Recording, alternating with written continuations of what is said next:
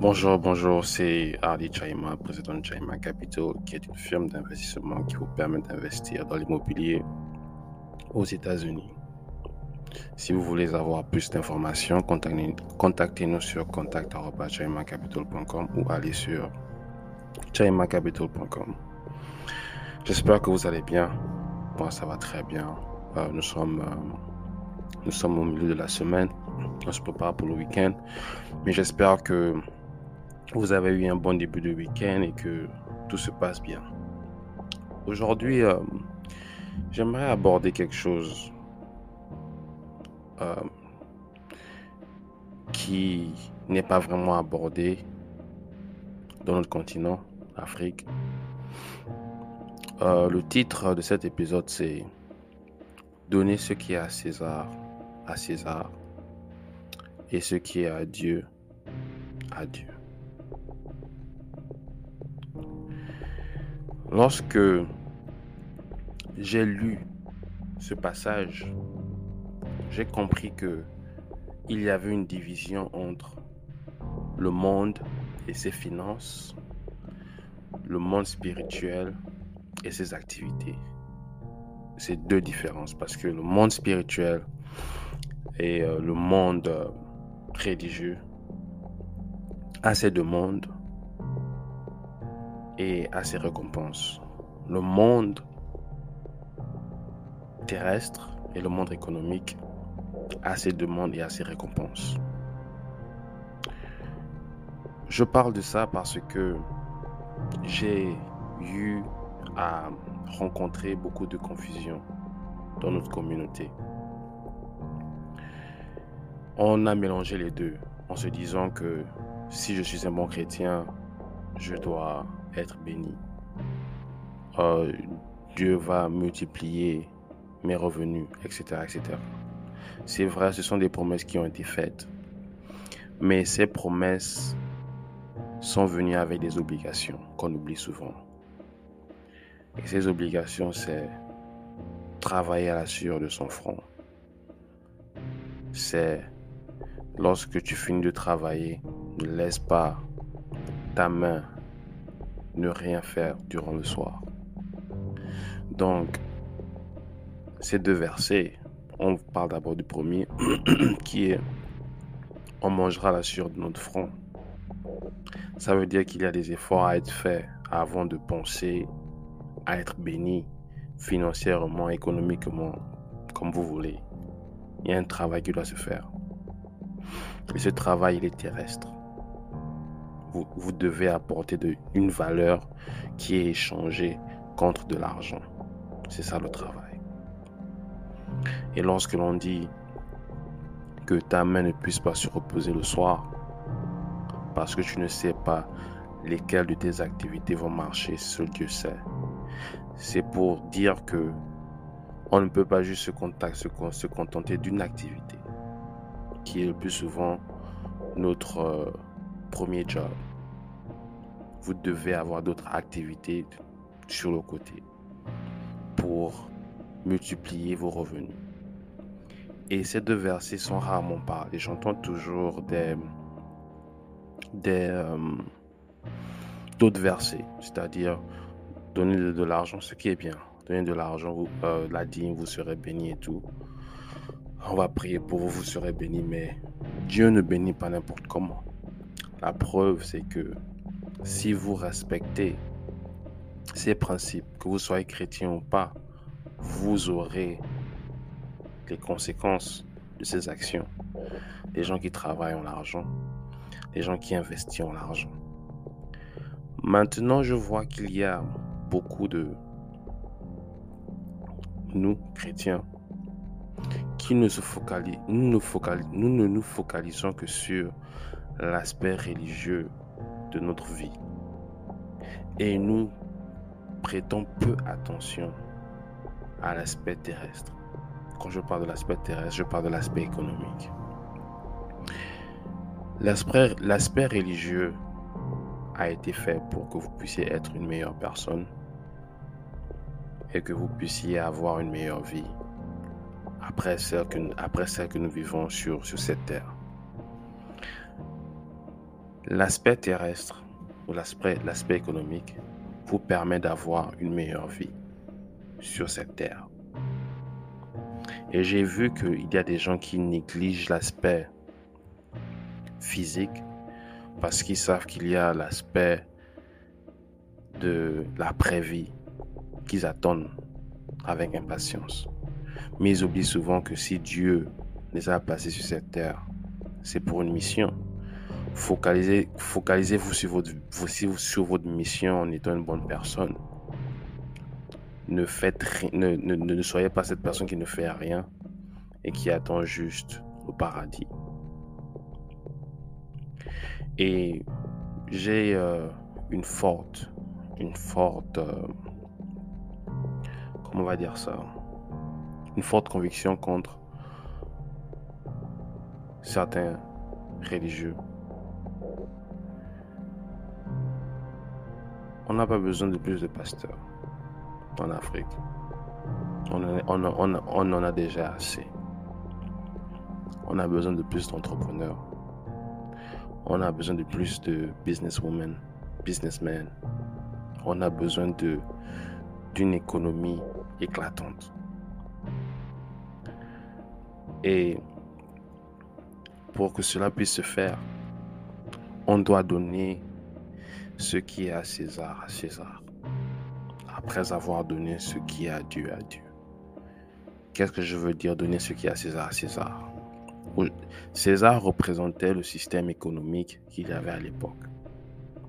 Aujourd'hui, le système économique d'aujourd'hui s'appelle le capitalisme.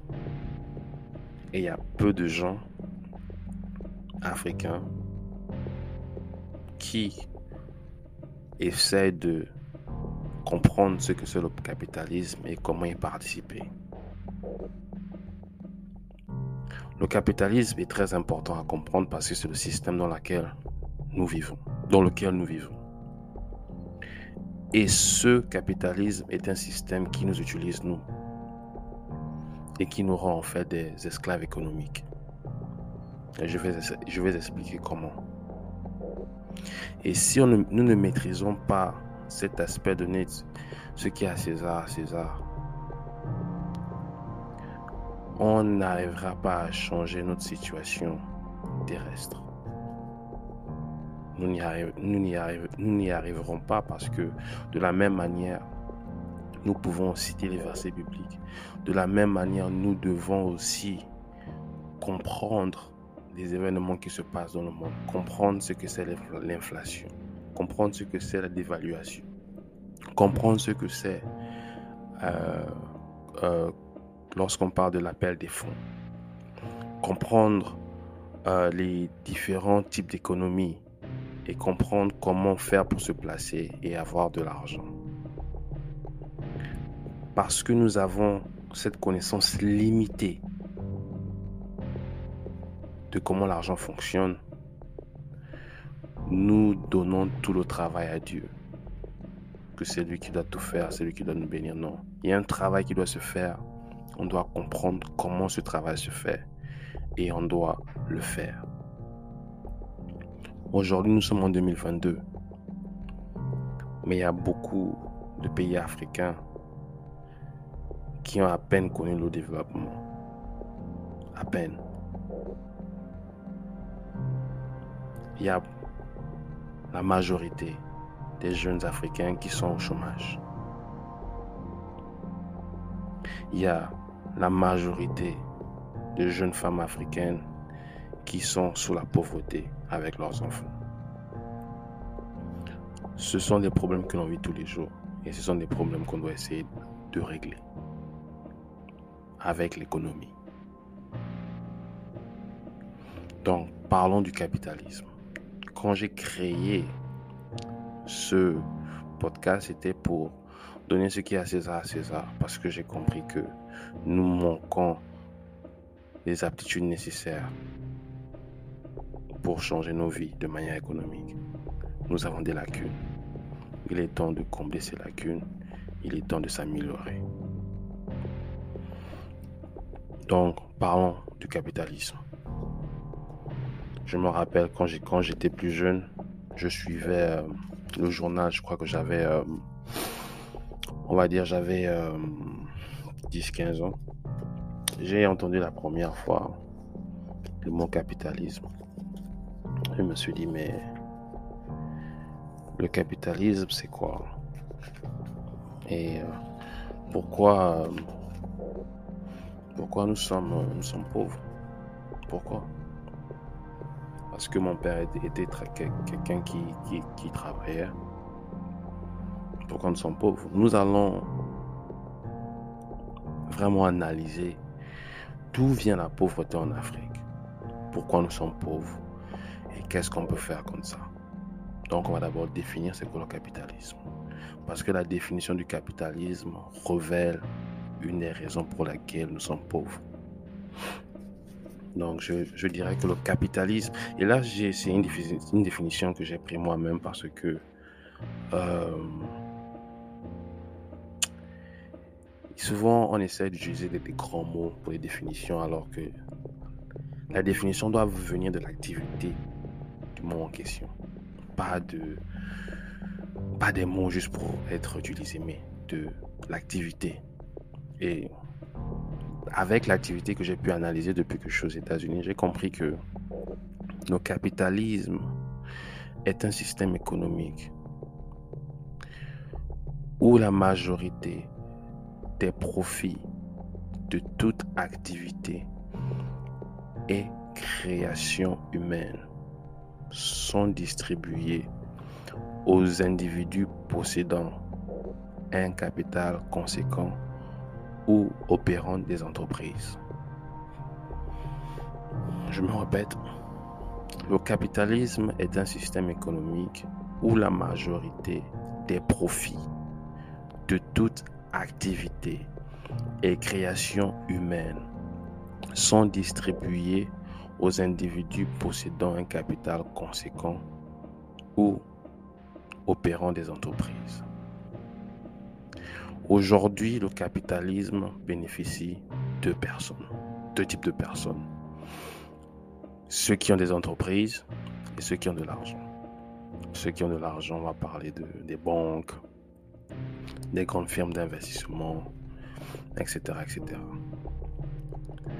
Toute activité, création humaine, toute activité, activité, je parle de, du travail création humaine. Je parle de, développement technologique, de l'art, de la musique, etc., etc. Le capitalisme poursuit le profit en réduisant les dépenses sur les moyens de production. C'est ça en fait le but du capitalisme.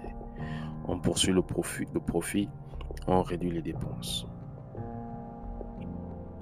Donc, pour que le capitalisme puisse évoluer, c'est ce que le capitalisme doit faire. Le capitalisme doit faire. Et quand on dit poursuivre les profits et réduire les dépenses, comment ça se matérialise? Ils augmentent les prix des biens et services tout en diminuant le prix de, ce que ça coûte. C'est-à-dire que les, les compagnies font travailler des gens à moindre coût et le produit qui a été réalisé par ce travail, on le revend à un coût plus élevé.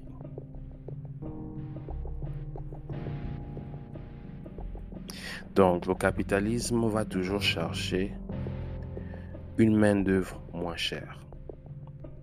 Si elle ne la trouve pas, elle va automatiser les tâches humaines. Quand je dis automatiser, elle va utiliser les machines humaines.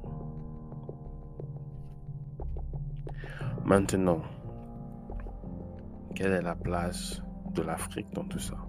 Je, sais que vous le savez déjà, mais revenons dans le passé. Nous savons très bien que il y a eu euh, l'esclavage. Et j'ai vu que beaucoup se focalisent sur l'aspect humanitaire de l'esclavage. Oui, que l'on reconnaît la souffrance. Euh, c'était presque comme l'Holocauste, la souffrance, euh, euh, les morts, Oui, c'était important. Mais on ne regarde pas, on regarde peu l'aspect économique de l'esclavage. Pourquoi l'esclavage à cette échelle a eu lieu Lorsque l'on découvre les États-Unis, on se rend compte que il y a des terres. Et à cette période-là, il y avait juste papa, maman qui cultivaient leurs terres et qui les vendaient. Il n'y avait pas de compagnie. Il n'y avait pas de. Il y avait, il y avait, il y avait rien de ça. Il y avait juste. On était encore à une, à une économie paysanne tu cultives ton avocat, tu vends, tu pars au marché, tu vends ça. Et l'argent que l'on te donne, tu pars pour acheter le fromage, le fromage. Donc, chaque famille avait leur propre activité. Vous, aviez des cultivateurs, vous aviez des euh, ceux qui font ceux qui font les casseroles, ceux qui font les habits. Et par rapport à ça, ils s'échangeaient. Donc il n'y avait pas encore l'esprit du capitalisme qu'on va revenir. Donc lorsque on découvre les États-Unis, on se rend compte des terres. On a des grandes terres qui sont favorables à la, cultiva à la, à cultivation.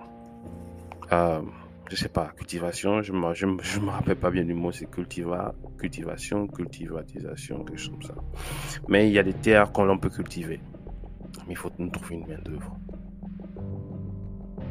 Qu'est-ce qu'on va faire? Ils ont essayé de faire ça avec les Native Americans, les Indiens des États-Unis, mais ils ont rencontré une résistance et euh, il y avait toujours une guerre entre eux.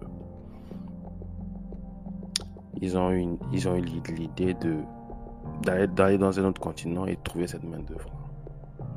Ils ont, ils ont pris cette main d'œuvre, ils l'ont ramenée aux États-Unis, qui était qui n'était pas encore formée bien sûr.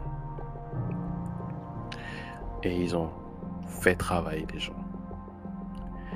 Et ces gens n'étaient pas payés. Il, euh, cette main-d'œuvre-là était focalisée sur le coton et sur le sucre. Aux États-Unis, c'était le coton. Dans d'autres euh, pays, dans d'autres pays comme Haïti, c'était le sucre. Et là, nous avons eu une cultivation de masse de coton. À un tel point où les États-Unis étaient devenus premiers producteurs de coton au monde. C'est là que le capitalisme a commencé. Mais suivez-moi. Donc lorsque ils ont ils ont pu atteindre ce niveau où ils étaient premiers cultivateurs au monde, nous avons eu une classe sociale qui s'est élevée. Nous avons eu des riches des riches familles, des, riches familles d'esclaves. quand je dis des riches familles d'esclaves, des riches familles de, déteneurs d'esclaves ont éclos. Nous, avons eu euh, l'apparition des familles très fortunées grâce aux plantations, grâce à leurs plantations et tout autre. Et au fur et à mesure, l'argent qu'ils ont recueilli a permis de, développer la technologie qui était en place à cette période-là. Donc, sans esclavage, sans le profit de l'esclavage, il n'y aurait jamais eu des moyens pour investir dans les inventions. Continuons. Donc, avec le surplus et tout, ils ont pu développer un système économique qui a pu se créer autour de cela. Donc, il y a eu des banques, il y a eu des assurances vie que l'on donnait aux, aux esclaves en fait. C'est-à-dire que si l'esclave mourait avant un certain âge, son propriétaire recevait une certaine somme parce que les esclaves étaient considérés comme un investissement.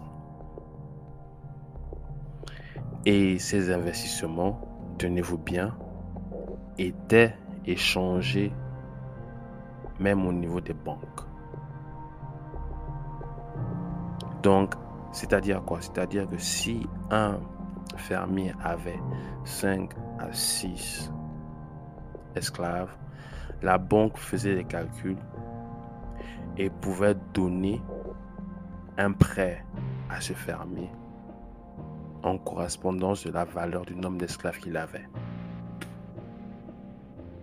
Et c'est comme ça que les banques aux États-Unis se sont formées, ces banques se sont développées et, ces banques se sont étendues.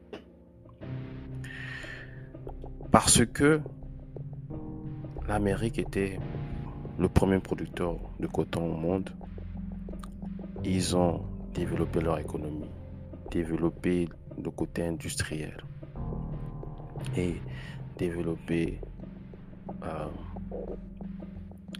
des inventions. Maintenant, il y a eu un couac.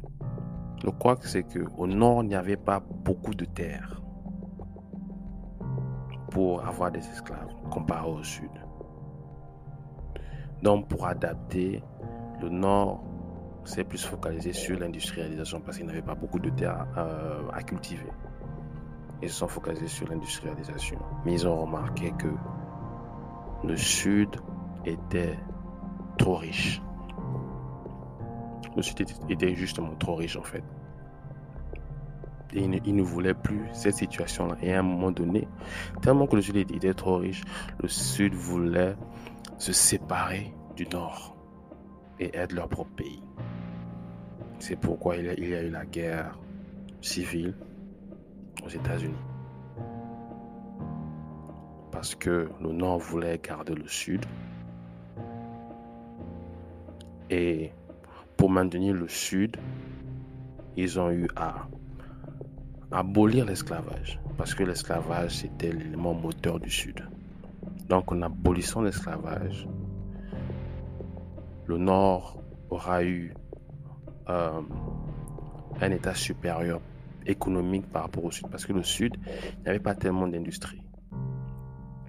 La, seule industrie qu'ils avaient, c'était l'esclavage.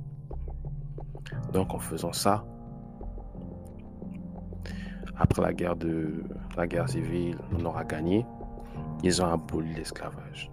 Maintenant qu'ils ont aboli l'esclavage, les États-Unis et le, et le reste du monde ont commencé à abolir l'esclavage à gauche et à droite.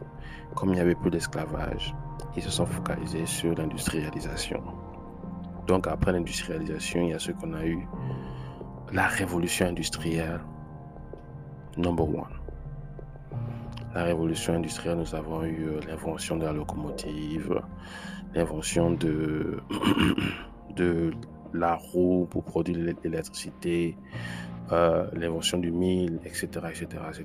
Donc ce boom industriel connaît sa source dans l'esclavage. Et ça, on, ne partage pas, on ne partage pas ça dans nos livres, en fait. Et je vais donner des références parce que il y a un, un, Américain, un livre, un Américain euh, historien qui a écrit un livre sur ça. Je vais donner les références. Euh, dans la description, comme ça vous-même vous, pouvez aller vérifier tous les propos dont je parle en fait. Donc, l'industrialisation, qui est en fait l'apparition des machines, a maintenant eu euh, on a, un besoin qui se faisait sentir parce que pour que ces machines puissent fonctionner, nous avons besoin des matériaux. On a besoin de pétrole, de, certains matériaux, le fer, etc., etc., etc. Donc, où est-ce qu'on peut trouver ça? Ils sont revenus encore en Afrique parce que c'est là où il y avait tous ces matériaux nécessaires pour l'industrialisation de l'Europe et des États-Unis. Donc, après ça, ils ont commencé à coloniser l'Afrique noire pour pouvoir bénéficier de ces matériaux-là et maintenir leur industrialisation. Et pendant des années, jusqu'en 1960, l'Afrique n'était que le, la source la, la, source pour les matériaux nécessaires à leur industrialisation. Donc, ils n'ont pas vraiment développé l'Afrique en termes de structure, en, en, termes de planning, en termes d'éducation, etc. etc. L'éducation était limitée. Limitée à parler, juste parler, et rarement écrire. Et après tous ces temps de colonisation et le fait que la France était, était en guerre avec l'Algérie, pour, parce que je crois l'Algérie ou le Maroc, c'était la guerre du Maroc ou la, ou la guerre d'Algérie, je ne me rappelle pas. C'est entre les deux. Mais euh, la France était euh, en guerre avec un de ces pays-là. Et ils ont vu que ça c'était très coûteux. Ils ne pouvaient pas faire la guerre à tous les pays coloniaux. Ils ne devaient pas gagner. Donc ils ont décidé de donner euh, tout, à tous ces pays leur indépendance. Mais leur indépendance toujours sous tutelle de la France. Ça, c'était dans les années 1950. Euh,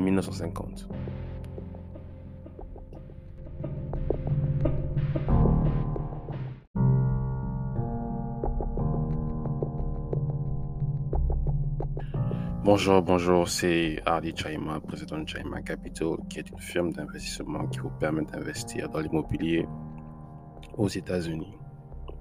Si vous voulez avoir plus d'informations, contactez-nous sur contact.chaimacapital.com ou allez sur chaimacapital.com. J'espère que vous allez bien. Moi, ça va très bien. Euh, nous, sommes, euh, nous sommes au milieu de la semaine. On se prépare pour le week-end. Mais j'espère que vous avez eu un bon début de week-end et que tout se passe bien. Aujourd'hui, euh, j'aimerais aborder quelque chose euh, qui n'est pas vraiment abordé dans notre continent, Afrique. Euh, le titre de cet épisode, c'est Donner ce qui est à César à César et ce qui est à Dieu à Dieu. Lorsque j'ai lu ce passage j'ai compris que il y avait une division entre le monde et ses finances, le monde spirituel et ses activités. C'est deux différences parce que le monde spirituel et euh, le monde euh, religieux a ses demandes et a ses récompenses. Le monde terrestre et le monde économique à ses demandes et à ses récompenses. Je parle de ça parce que j'ai eu à rencontrer beaucoup de confusion dans notre communauté. On a mélangé les deux en se disant que si je suis un bon chrétien, je dois être béni. Euh, Dieu va multiplier mes revenus, etc., etc. C'est vrai, ce sont des promesses qui ont été faites. Mais ces promesses sont venues avec des obligations qu'on oublie souvent. Et ces obligations, c'est travailler à la sueur de son front. C'est lorsque tu finis de travailler, ne laisse pas ta main ne rien faire durant le soir. Donc, ces deux versets on parle d'abord du premier, qui est on mangera la sueur de notre front. Ça veut dire qu'il y a des efforts à être faits avant de penser à être béni financièrement, économiquement, comme vous voulez. Il y a un travail qui doit se faire. Et ce travail, il est terrestre. Vous, devez apporter une valeur qui est échangée contre de l'argent. C'est ça le travail. Et lorsque l'on dit que ta main ne puisse pas se reposer le soir, parce que tu ne sais pas lesquelles de tes activités vont marcher, seul Dieu sait. C'est pour dire que on ne peut pas juste se, contenter d'une activité qui est le plus souvent notre euh, premier job. Vous devez avoir d'autres activités sur le côté pour multiplier vos revenus. Et ces deux versets sont rarement parlés. J'entends toujours des, des euh, d'autres versets, c'est-à-dire donner de, l'argent, ce qui est bien. Donner de l'argent, euh, la dîme, vous serez béni et tout. On va prier pour vous, vous serez béni, mais Dieu ne bénit pas n'importe comment. La preuve, c'est que si vous respectez ces principes, que vous soyez chrétien ou pas, vous aurez les conséquences de ces actions. Les gens qui travaillent ont l'argent, les gens qui investissent ont l'argent. Maintenant, je vois qu'il y a beaucoup de nous, chrétiens, qui ne se focalisent, nous nous ne nous focalisons que sur l'aspect religieux de notre vie. Et nous prêtons peu attention à l'aspect terrestre. Quand je parle de l'aspect terrestre, je parle de l'aspect économique. L'aspect religieux a été fait pour que vous puissiez être une meilleure personne et que vous puissiez avoir une meilleure vie après celle que, nous vivons sur cette terre.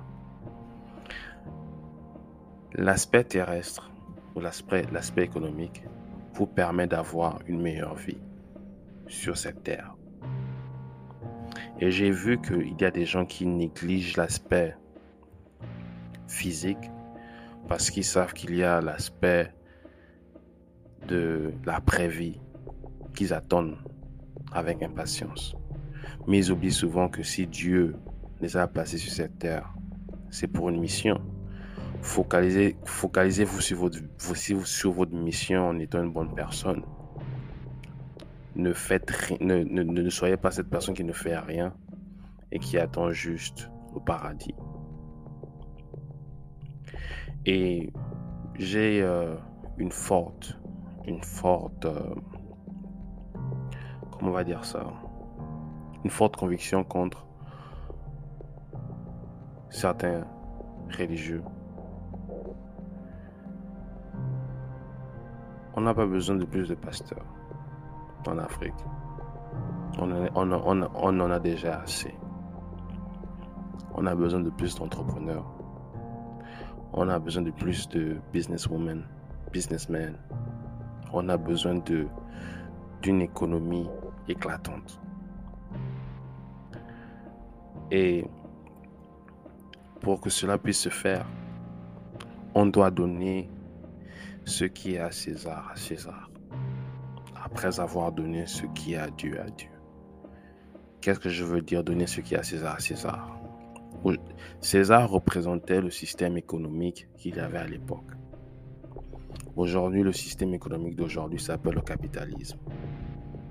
Et il y a peu de gens africains qui essaient de comprendre ce que c'est le capitalisme et comment y participer. Le capitalisme est très important à comprendre parce que c'est le système dans lequel nous vivons, dans lequel nous vivons. Et ce capitalisme est un système qui nous utilise, nous, et qui nous rend en fait des esclaves économiques. Je vais, expliquer comment. Et si nous ne maîtrisons pas cet aspect de net, ce qui est à César, César, on n'arrivera pas à changer notre situation terrestre nous n'y arriverons pas parce que de la même manière, nous pouvons citer les versets bibliques.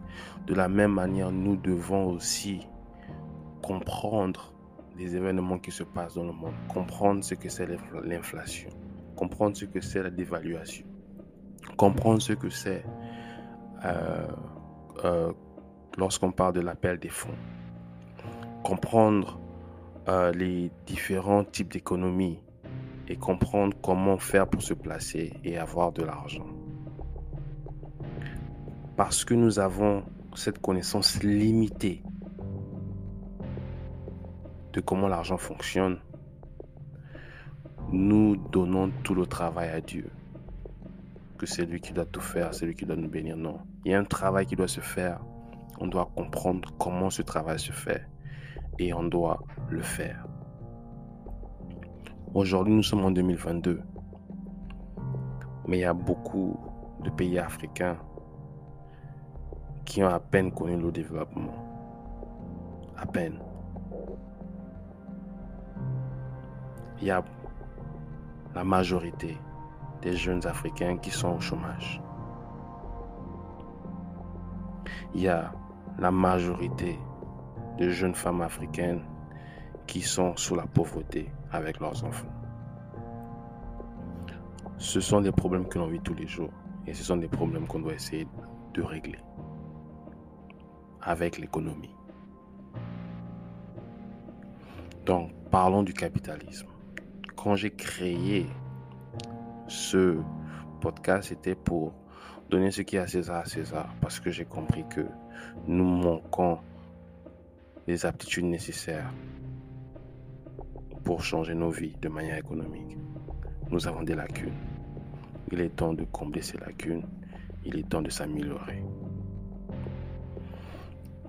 Donc, parlons du capitalisme.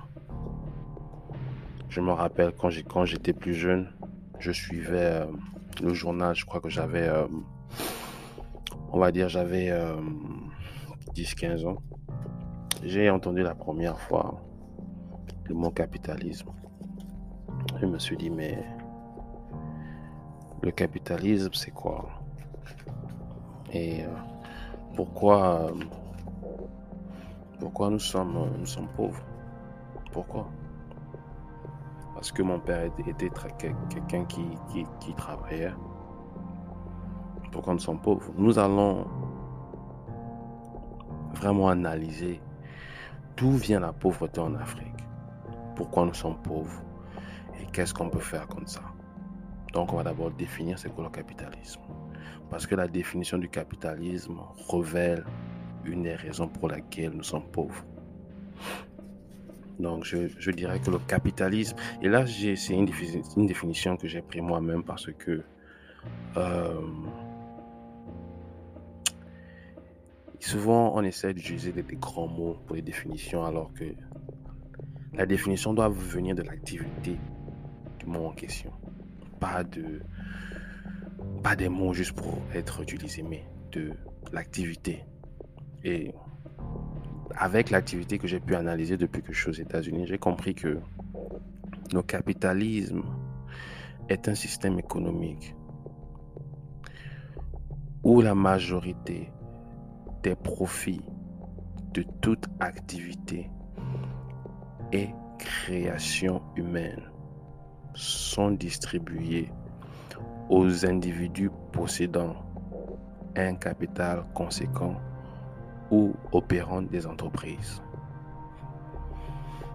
Je me répète, le capitalisme est un système économique où la majorité des profits de toute activité et création humaine sont distribués aux individus possédant un capital conséquent ou opérant des entreprises. Aujourd'hui, le capitalisme bénéficie de personnes, deux types de personnes. Ceux qui ont des entreprises et ceux qui ont de l'argent. Ceux qui ont de l'argent, on va parler de, des banques, des grandes firmes d'investissement, etc., etc. Toute activité, création humaine, toute activité activité, je parle de, du travail. Création humaine, je parle de, développement technologique, de l'art, de la musique, etc., etc. Le capitalisme poursuit le profit en réduisant les dépenses sur les moyens de production. C'est ça en fait le but du capitalisme, on poursuit le profit, le profit, on réduit les dépenses. Donc pour que le capitalisme puisse évoluer, c'est ce que le capitalisme doit faire. Le capitalisme doit faire. Et quand on dit poursuivre les profits et réduire les dépenses, comment ça se matérialise? Ils augmentent les prix des biens et services tout en diminuant le prix de, ce que ça coûte. C'est-à-dire que les compagnies font travailler des gens à moindre coût et le produit qui a été réalisé par ce travail, on le revend à un coût plus élevé.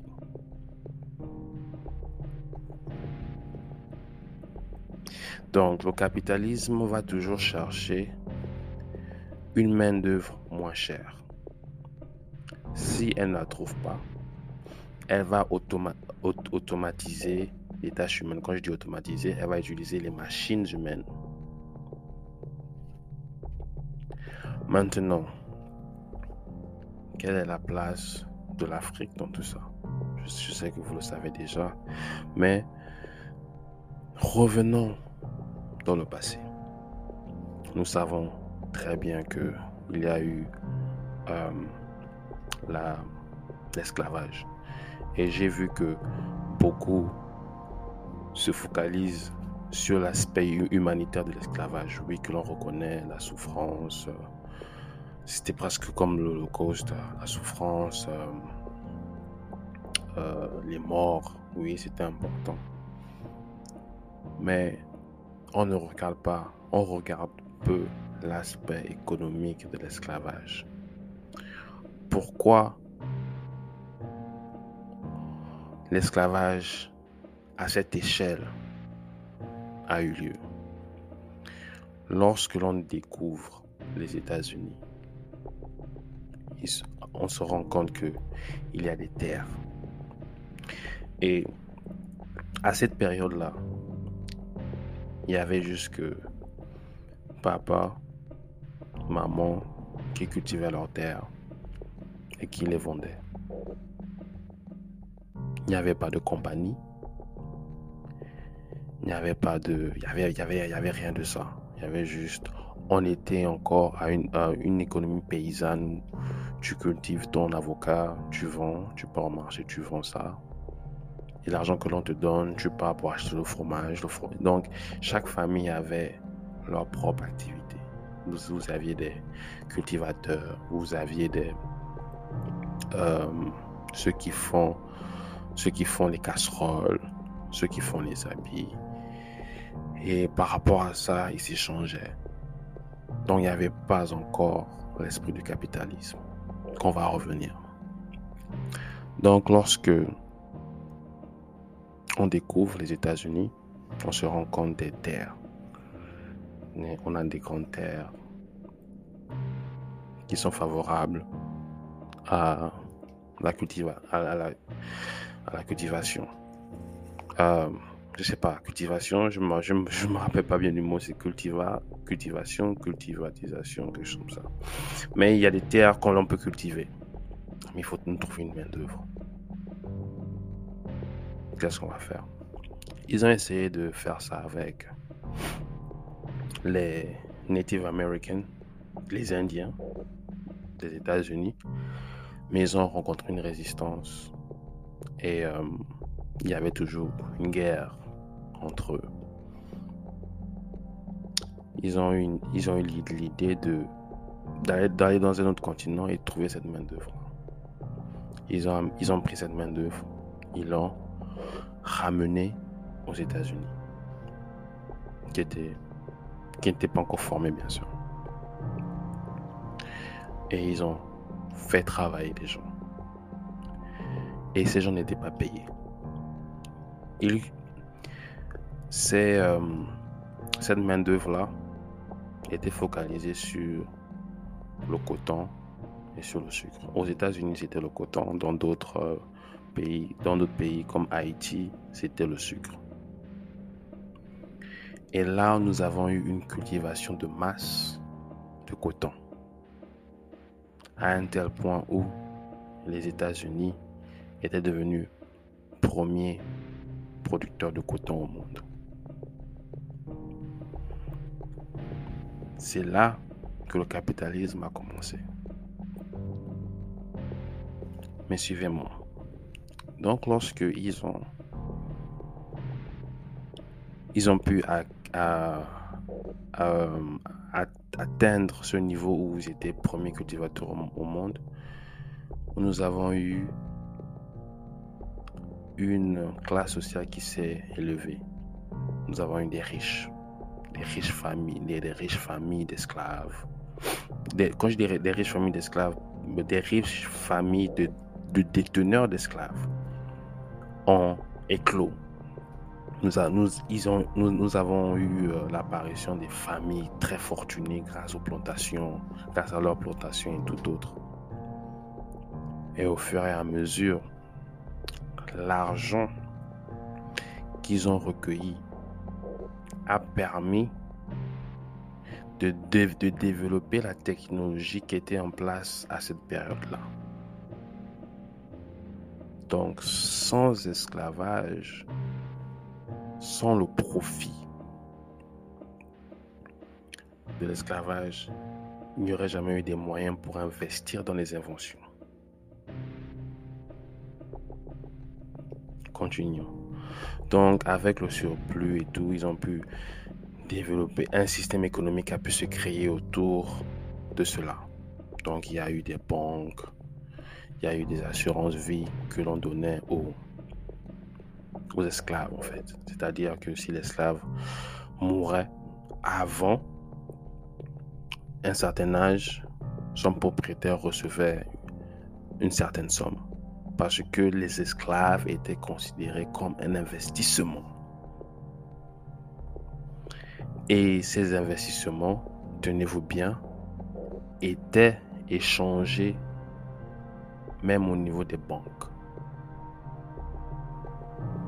Donc, c'est-à-dire quoi? C'est-à-dire que si un fermier avait 5 à 6 esclaves, la banque faisait des calculs et pouvait donner un prêt à ce fermier en correspondance de la valeur du nombre d'esclaves qu'il avait.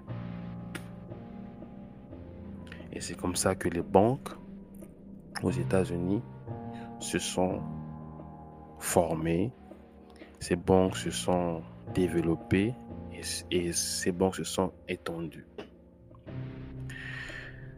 Parce que l'Amérique était le premier producteur de coton au monde. Ils ont développé leur économie, développé le côté industriel et développé euh, des inventions. Maintenant, il y a eu un couac. Le couac, c'est que au nord, il n'y avait pas beaucoup de terre pour avoir des esclaves comparé au sud. Donc pour adapter, le nord s'est plus focalisé sur l'industrialisation parce qu'il n'avait pas beaucoup de terre euh, à cultiver. Ils se sont focalisés sur l'industrialisation. Mais ils ont remarqué que le sud était trop riche. Le sud était justement trop riche en fait il ne, voulait plus cette situation-là. Et à un moment donné, tellement que le Sud était trop riche, le Sud voulait se séparer du Nord et être leur propre pays. C'est pourquoi il y, a, il y a eu la guerre civile aux États-Unis. Parce que le Nord voulait garder le Sud. Et pour maintenir le Sud, ils ont eu à abolir l'esclavage. parce que l'esclavage, c'était l'élément moteur du Sud. Donc, en abolissant l'esclavage, le Nord aura eu euh, un état supérieur économique par rapport au Sud, parce que le Sud, il n'y avait pas tellement d'industrie. La, seule industrie qu'ils avaient, c'était l'esclavage. Donc en faisant ça, après la guerre, de, la guerre civile, on aura gagné, ils ont aboli l'esclavage. Maintenant qu'ils ont aboli l'esclavage, les États-Unis et le, reste du monde ont commencé à abolir l'esclavage à gauche et à droite. Comme il n'y avait plus d'esclavage, ils se sont focalisés sur l'industrialisation. Donc après l'industrialisation, il y a ce qu'on a eu, la révolution industrielle, number one. La révolution industrielle, nous avons eu euh, l'invention de la locomotive, l'invention de, de la roue pour produire l'électricité, euh, l'invention du mille, etc., etc., etc. Donc ce boom industriel connaît sa source dans l'esclavage. Et ça, on, ne partage pas, on ne partage pas ça dans nos livres, en fait. Et je vais donner des références parce que il y a un, Américain, un livre, un Américain euh, historien qui a écrit un livre sur ça. Je vais donner les références euh, dans la description, comme ça vous-même vous, pouvez aller vérifier tous les propos dont je parle en fait. Donc, l'industrialisation, qui est en fait l'apparition des machines, a maintenant eu euh, on a, un besoin qui se faisait sentir parce que pour que ces machines puissent fonctionner, nous avons besoin des matériaux. On a besoin de pétrole, de, certains matériaux, le fer, etc., etc., etc. Donc, où est-ce qu'on peut trouver ça? Ils sont revenus encore en Afrique parce que c'est là où il y avait tous ces matériaux nécessaires pour l'industrialisation de l'Europe et des États-Unis. Donc, après ça,